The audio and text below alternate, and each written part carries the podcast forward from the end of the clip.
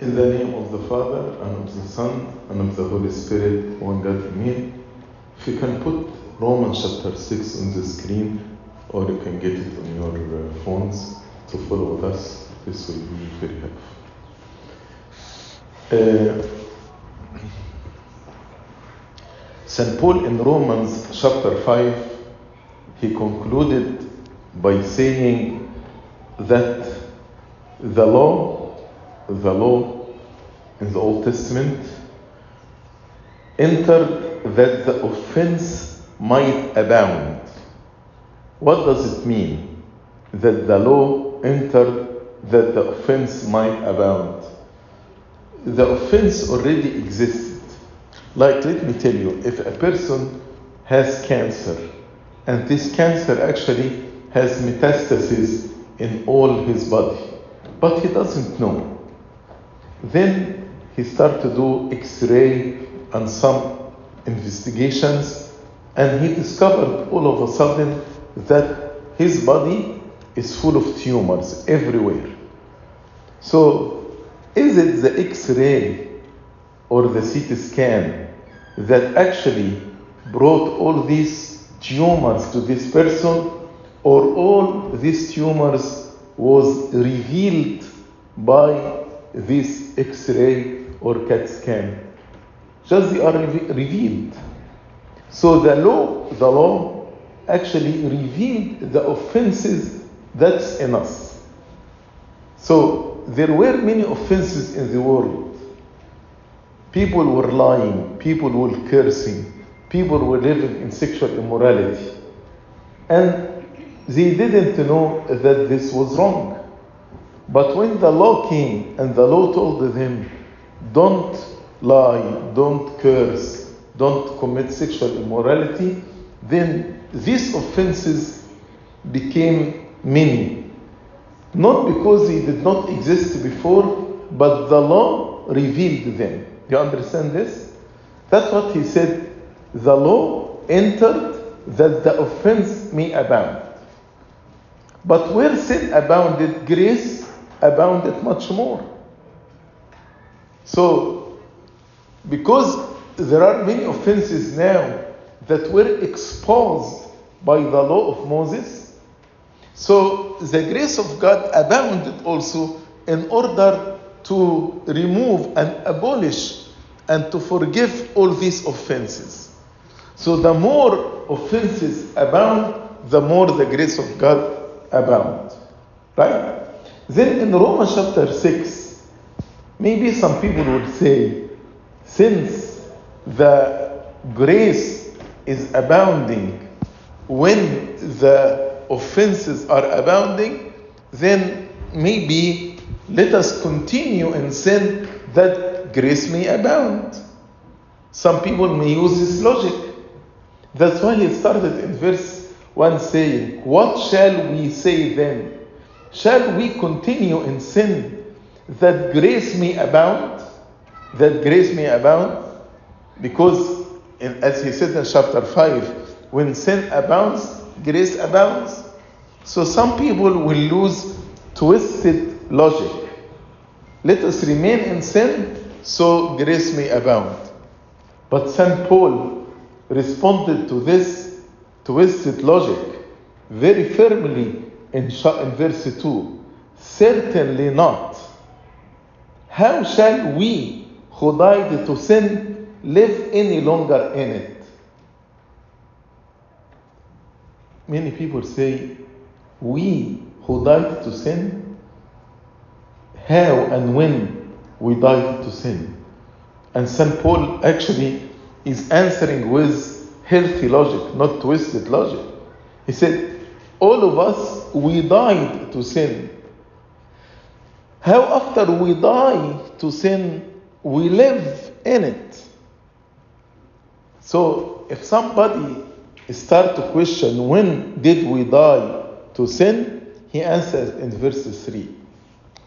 Or do you not know that as many of us as were baptized into Christ Jesus were baptized into his death? Oh, then in baptism I actually baptize into his death. What does it mean to baptize into his death? Means actually to participate actually in the death of Christ. Let's understand the death of Christ. Christ actually carried all our sins in his body. As St. Paul said, he became sin. Christ became sin. St. Paul said so. So, after he carried all our sins in his body, the wages of sin is death. So he accepted death unto him and he died. And thus he fulfilled the wages of sin. So, if we participated in the death of Christ, then also we died to sin. Sin has no power over us. We die to sin means what? If I, as a person, I am tempted by certain food, if I die and then you bring this food in front of me, I am dead to this food. So this food cannot tempt me anymore because I am dead to this food. I am dead. In the same way, die to sin means sin lost its power to tempt me. So in baptism, it is participation, real participation in the death of Christ. Don't you know that as many of us as were baptized into Christ Jesus were baptized into his death? That's why we are baptizing in the name of the Father and the Son and the Holy Spirit. We baptize in the name of Jesus. So death has no power. Sin has no power over us. Cannot tempt me. And he explained more in verse 4. Baptism is not only participation in his death, because if we participate in the death of Christ only, so what? Then we are under sentence of death. But he said in verse 4 Therefore we were buried with him through baptism into death. We are not only died to sin, but also we were buried, burial. That's why we baptize by total immersion in the water. That just as Christ was raised from the dead by the glory of the Father, so we also should walk in newness of life. So when we participate in his death and in his burial, we participate also in what? In his resurrection. Because Christ did not die forever. He was dead for three days, and on the third day, he rose from the dead. In the same way, we die, but in, in baptism, and we are buried with him, but also we are raised with him. He was risen in glory, and our bodies will receive this glory in the second coming of Christ.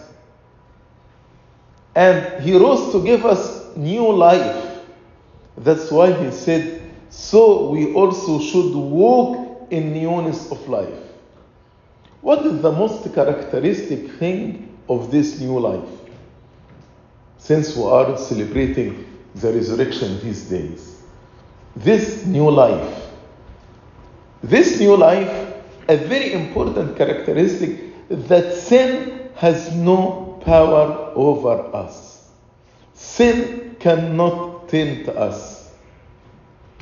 Tell me, but all of us we sin because by our free will we allow sin to have power over us.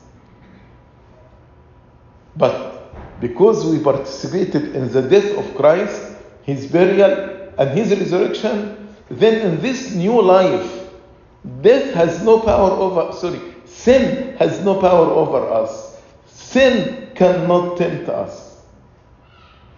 And St. Paul in verse 5, 5 he confirmed, if we have been united together in the likeness of his death. Likeness means in the baptism, which is like his death. Certainly, certainly, for sure, we also shall be in the likeness of his resurrection. Then each one of us, if I ask you, did you participate in the resurrection of Christ? Did you live the resurrection of Christ? Is Christ your resurrection indeed? All of us should answer yes. He is our resurrection because all of us were baptized. Then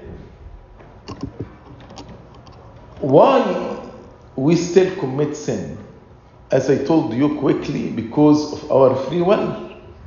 But St. Paul elaborate more in verse 6. He said, knowing this, that our old man was crucified with him. Our old man, this man that was born from our parents, that's the old man. That was born with the original sin. That was born with the corrupted nature. This person was crucified with Christ. We participate in his crucifixion, in his death, in his burial, in his resurrection. Was crucified with him. That the body of sin might be done away with. Body of sin, that is the old man, might be done away with. What does this mean?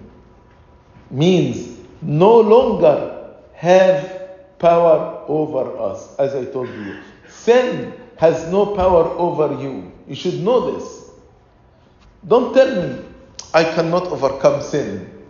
No, you can through Christ because you participated in his death, in his burial, in his resurrection. So you have the power to overcome sin. That the body of sin might be done away with. That we should no longer be slaves of sin. Before Christ in the Old Covenant, people were born in sin. They were born in the kingdom of darkness. They were born and they are slaves to sin. They were born and sin has power over them. That's why all of them, when they died, they went to Hades until Christ moved them to the paradise of joy.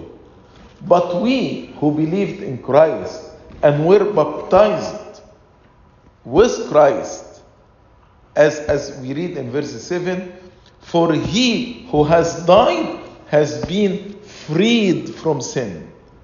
You are free from sin. You are free from the power of sin. Sin cannot tempt you anymore. Don't be deceived. Sin cannot tempt you anymore unless you give sin power, power over, over you. That's why we dress the people who are baptized in white, meaning they are free from sin. But they are free not by their own righteousness, but by the blood of Christ. That's why we put this red ribbon on them. And the red ribbon, by the way, according to the rites of baptism, should be uh, done like a cross. So, why like a cross? To say through the blood of Jesus that he, he shed on the cross, this person now is free from sin. And verse 8 now, if we died with Christ in baptism, we believe that we shall also live with him. So, if we died with Christ, we will live with him. Because Christ, after his death, he rose from the dead. And as I told you, we don't participate only in his death, but we participate in his death and in his resurrection. Then he brought very important point to us in verse 9. Christ, after he rose from the dead, did he die again? No, he did not die again. Death no longer has dominion over Christ. knowing that Christ has been raised from dead, dies no more. Death no longer has dominion over him. In the same way, in the same way, in second coming of Christ, when we are risen, death has no power over us. This will be abolished completely.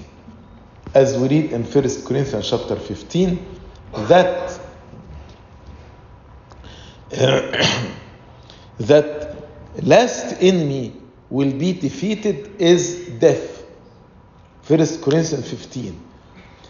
When death will be defeated completely, when all of us we are risen, then death is defeated completely.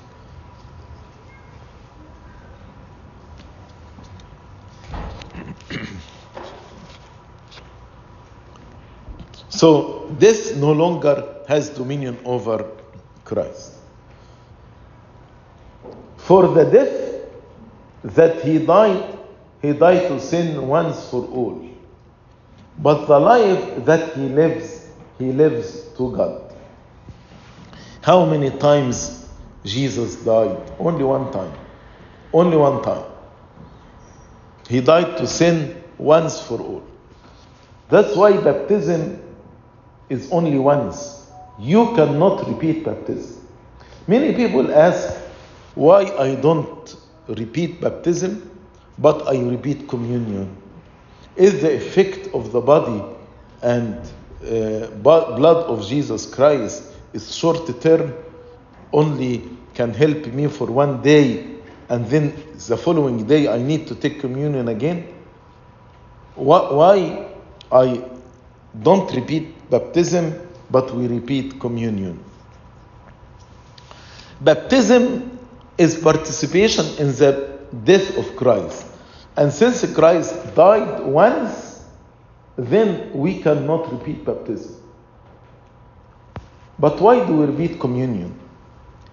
Because after we are baptized, we commit sins. Not because sin has power over us, but because we allow sin to have power over us, over me. I allow sin to have power over me. You can say to sin no through the power of Jesus Christ. But we allow sin. And God knows this will happen. That we will allow sin to have power over me again. And if I allow sin to have power over me again, then I am under sentence of death. Then what should I do? What should I do? Now I am under sentence of death. For example, this morning, most of us, if not all of us, we took communion. If we committed any sin after we took communion, then actually we became under the power of sin. And the wages of sin is death. Right? So, how can now I became under sentence of death? I need to repent. And with repentance, you know, I say to the Lord Jesus Christ, I am, I have sinned. I am asking forgiveness. And I, I fell in this sin either because of my weakness or because I allowed the sin to have power over me. And I ask for forgiveness. Then I take communion again. Why I take communion again? Because this communion will be given for salvation, remission of sins, and eternal life. So I need to take communion again to abolish the power of death. But that's why we can repeat communion, but we cannot repeat baptism. For the death that he died, he died to sin once for all. But the life that he lives, he lives to God. So Jesus lives forever to God. And this life he granting us through communion. If we lost it after baptism, he granted to us in communion. given for us for salvation, remission of sins, and eternal life, to live eternally with God. After St. Paul explained this theological foundation, usually St. Paul put a theological foundation, then he gave us application, practical application based on this uh, theological foundation. Then now you died to sin, all of us. That's why in verse 11 he said, Likewise, you also reckon yourself to be dead indeed to sin, but alive to God in Christ Jesus our Lord. So every day, every moment, say, I am dead to sin. How can I live in it anymore? I am alive to God in Christ Jesus. I am alive to God in Christ Jesus. So, in Christ Jesus, because I'm united with Him, I am alive to God. So, can you, St. Paul, explain to me more? What do you mean by reckon yourself to be dead indeed to sin? What do you mean by reckon yourself to be dead indeed to sin? He said, I will explain it. Verse 12. Therefore, don't let sin reign in your mortal body, that you should obey it in its lusts.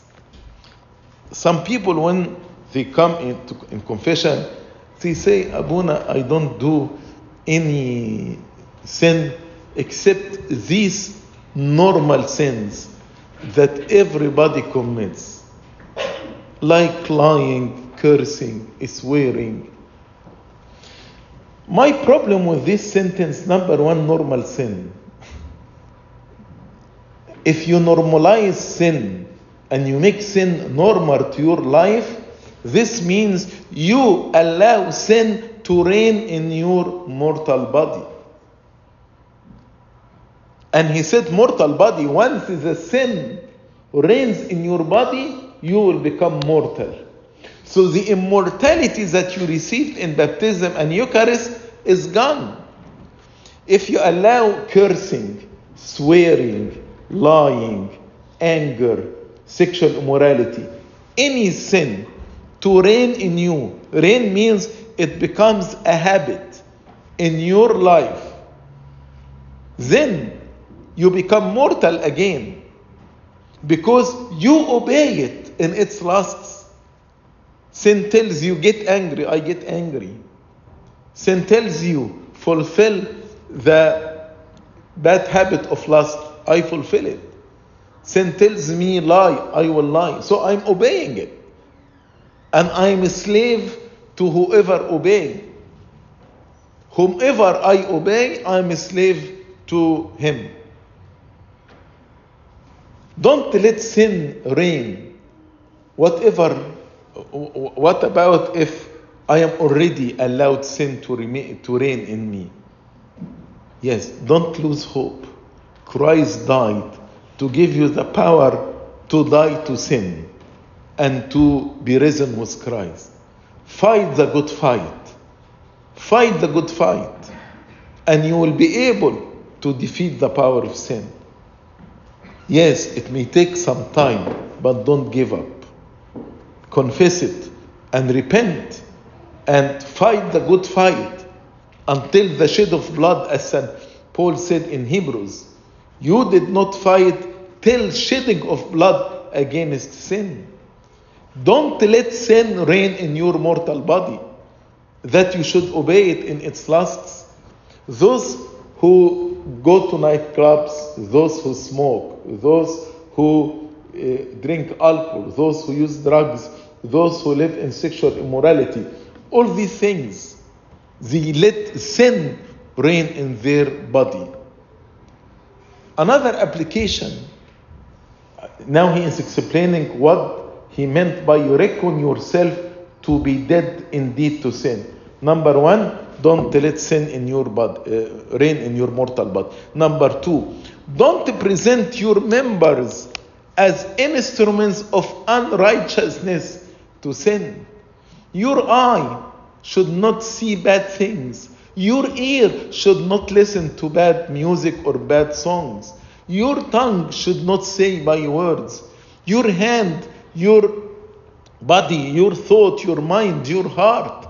Don't present your members as instruments of unrighteousness to sin, but as people risen with Christ. Risen with Christ. Then present yourself to God as being alive from dead. Alive from dead means I am not living in sin anymore. And my members, my organs, instrument of righteousness to God. My heart, you know, in Kahf we say, my heart and my tongue praise the Trinity. Yes, let your mind, your heart, your tongue, your eyes, your ears, your hands, your leg, every organ in you to be an instrument of righteousness to God. Why? For sin shall not have dominion over you. As I told you, sin has no power over you. You die to sin in baptism. It is a reality, it is a fact. Sin have no dominion over you because you're not under the law but under grace. What this means? As I told you in the beginning of the sermon, law is like X ray, CT scan that exposed the illness but did not treat it. When you do X ray, X ray will tell you you have tumor in this area, you have a stone here, but doesn't treat it. That is the law. So the Old Testament, the law exposed my illness, my spiritual illness, but did not treat it. In the new covenant, besides the law, we have the grace.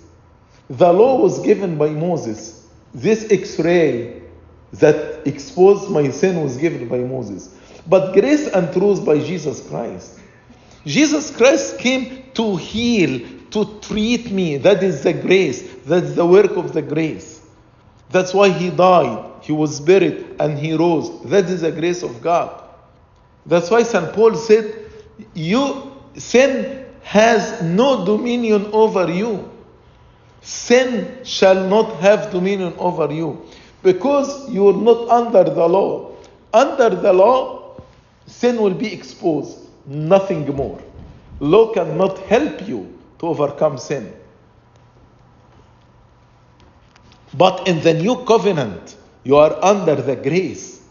Besides exposing sin, then the grace will heal, will treat you, complete, will give you the power not to let sin have power over you or even power to tempt you.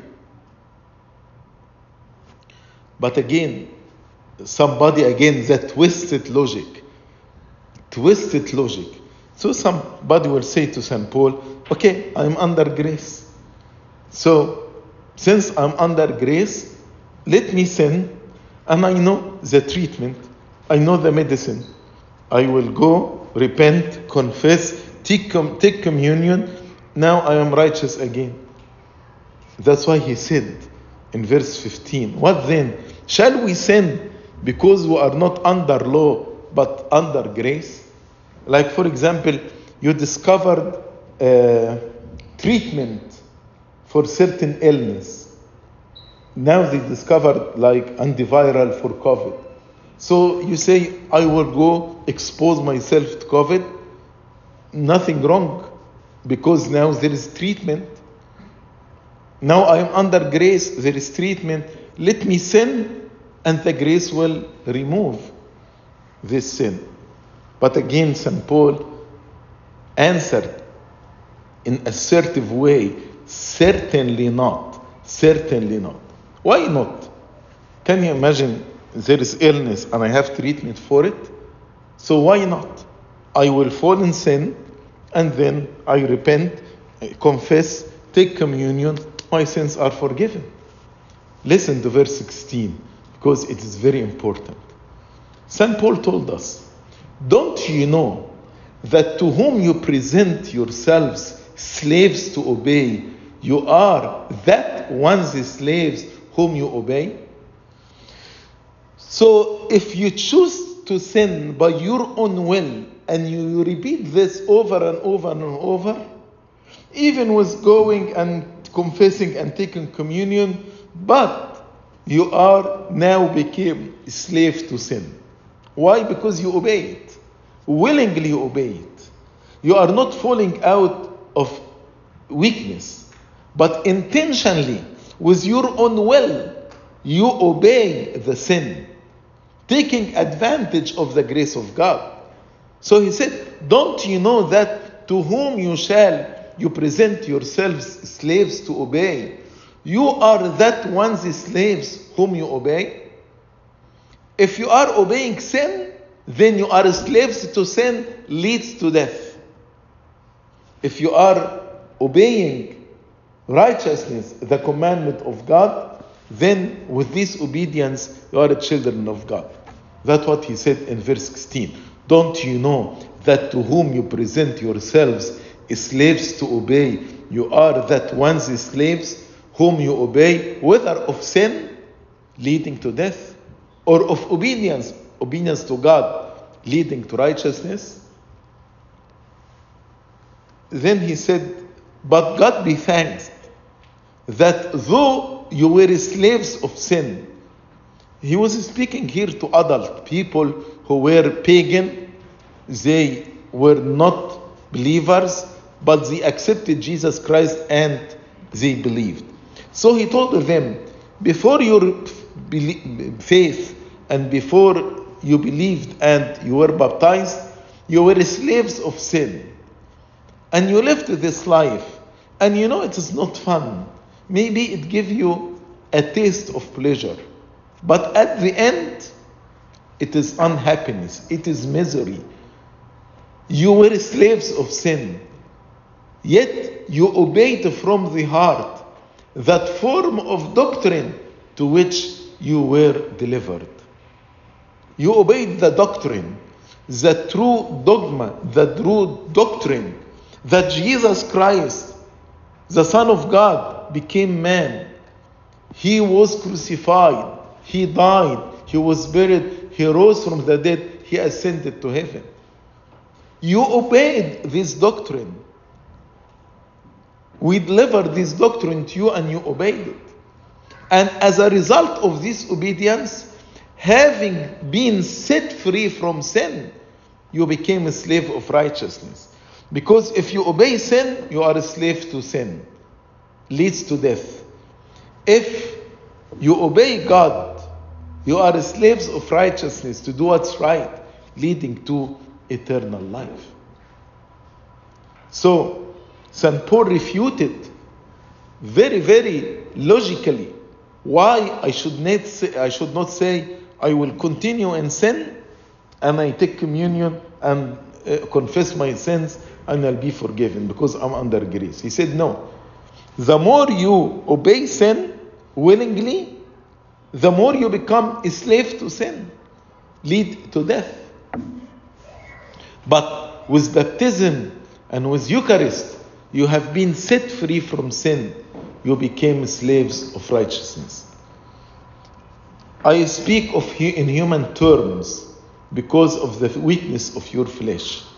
Just as you presented your members as a slave of uncleanness and lawlessness, leading to more lawlessness, so now present your members as a slave of righteousness for holiness. So he said before, you actually offered yourself as and your members as slaves to sin and you lived in this life. Now you believed in Christ. Now it is time actually to offer your body to be slaves of righteousness leading to holiness. Uh,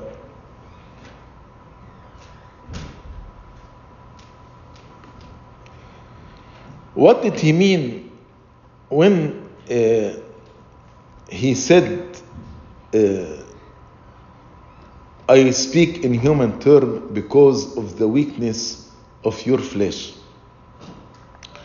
In verse 18, he said, You became slaves of righteousness. So maybe somebody will say, So also God want to enslave us. So what is the difference between God and Satan? Satan want to enslave us and uh, God want to enslave us. So St. Paul is saying, definitely, when we serve God and we believe in Him, this is not slavery. This is not slavery. But he is using this human term, slaves of righteousness, that's a human term. Because of the weakness of your flesh, because you are spiritually beginner, you are beginner in your spirituality. So I'm using these terms to understand.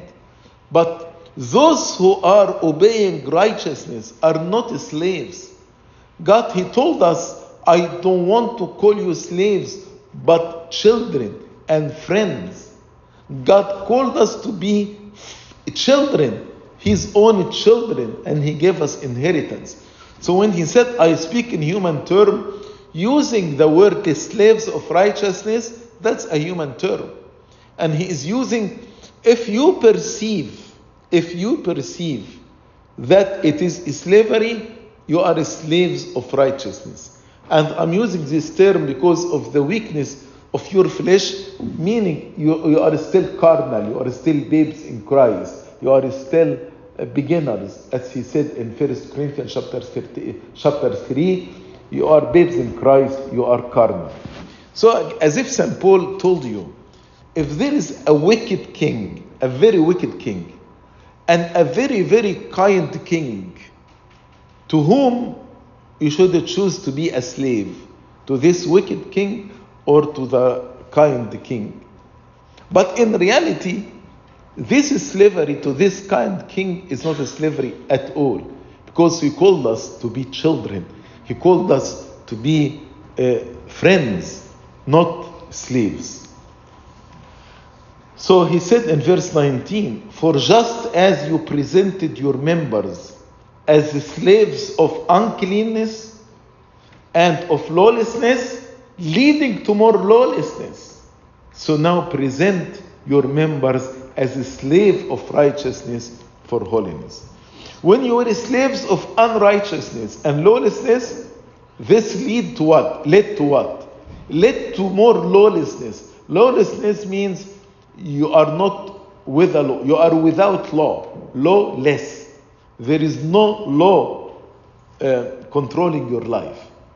Can you imagine if the traffic there is no law for it? Can you imagine how many accidents will happen? So the people who live without law, they destroy their life and the life of people around them. But when we choose to be slaves of righteousness, this leads to be holy, Become holy as your heavenly Father is holy. Verse 20, he said, You cannot have dual life. You cannot have dual life. You cannot be slaves of sin and slaves of righteousness. So, when you were slaves of sin, you were free in regard to righteousness. In the same way, when you are slaves to righteousness, you are free from sin. You cannot have both. That's duality. You cannot have dual life a slave of sin and a slave of righteousness. So he told them, Do you remember when you were slaves of sin? What fruits do you have in your life? Like, for example, see people around you who live in sexual immorality, and now the fruit, sexually transmitted disease people who live in, in drug abuse. The root is death and failure in the academic life and social life, everything. People who slave to wrath or anger, they don't have good relationship. That's the fruit. So he told them, What fruit did you have then in the things which you are now ashamed after they repented and after they believed in Jesus Christ and they were baptized and took Eucharist. He told them, Now you are ashamed of these fruits that you had before. For the end of those things is death, physically and eternally. Again, physically and eternally. Those who catch sexually transmitted diseases like AIDS, they can die physically and eternally if they did not repent, they will die also eternally. That is the fruit. That's the end of those things. But now, you believed in Christ. You were baptized. You were chrismated.